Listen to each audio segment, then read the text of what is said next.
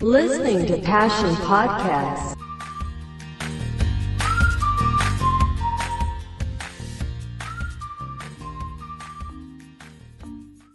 สวัสดีครับ คุณผู้ฟังทุกท่านครับ ผมซานบุษราโสภิตกุล และคุณกำลังฟัง Passion Podcast ครับผม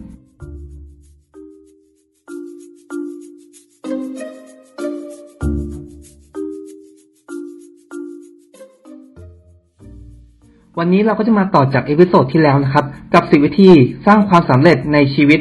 ซึ่งเราจะพูดถึงวิธีที่9ทำในสิ่งที่รักครับ คุณผู้ฟังรู้หรือไม่ครับว่า คนที่โชคดีที่สุด คือคนที่ค้นพบว่าตัวเองชอบอะไร และได้ทำในสิ่งที่ตัวเองชอบครับ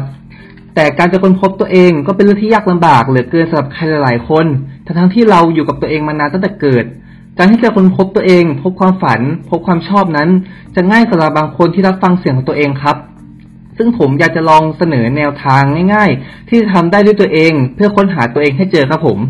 หนึ่งนะครับทำความรู้จักตัวเองแบบสุดๆนะครับ โดยนำกระดาษหนึ่งแผ่นใหญ่ๆนะครับ จากนั้นก็ขีดเส้นแบ่งสองซีก แล้วเขียนสิ่งที่ชอบไม่ชอบลงไปให้มากที่สุด จากนั้นก็นำกระดาษอีกแผ่นมาขีดเส้นแบ่งเหมือนกัน แต่รอบนี้เขียนสิ่งที่ถนัดและไม่ถนัดลงไปครับผม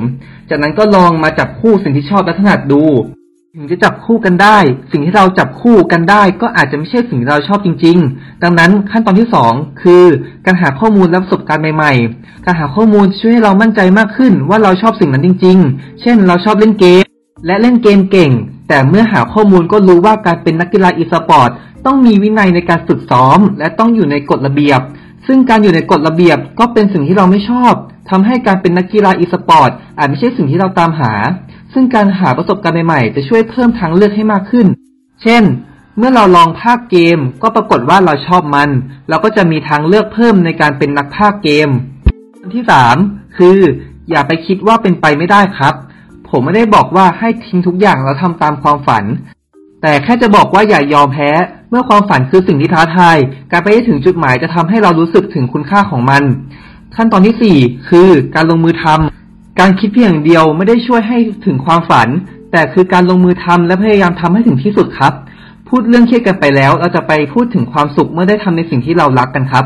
การทำในสิ่งที่เรารักจะให้เรามีแพชชั่นในการใช้ชีวิตครับ ทุกๆวันจะเต็มไปด้วยความตื่นเต้น และเผชิญหน้ากับความท้าทายด้วยความสนุก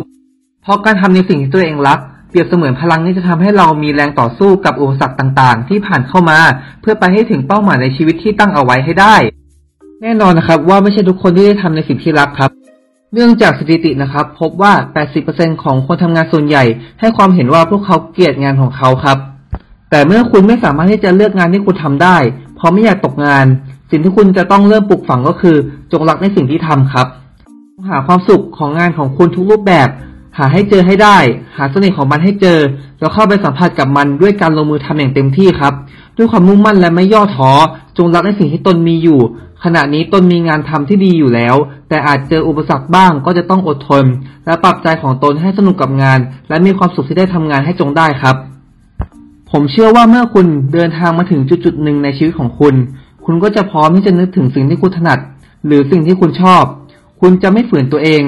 คุณจะเริ่มหาสิ่งใหม่ ๆ และเริ่มที่จะเข้าไปอยู่ใกล้สิ่งที่คุณรักและถนัดมากขึ้นครับ เมื่อคุณเลือกในสิ่งที่ตนถนัด ทำในสิ่งที่ตนรัก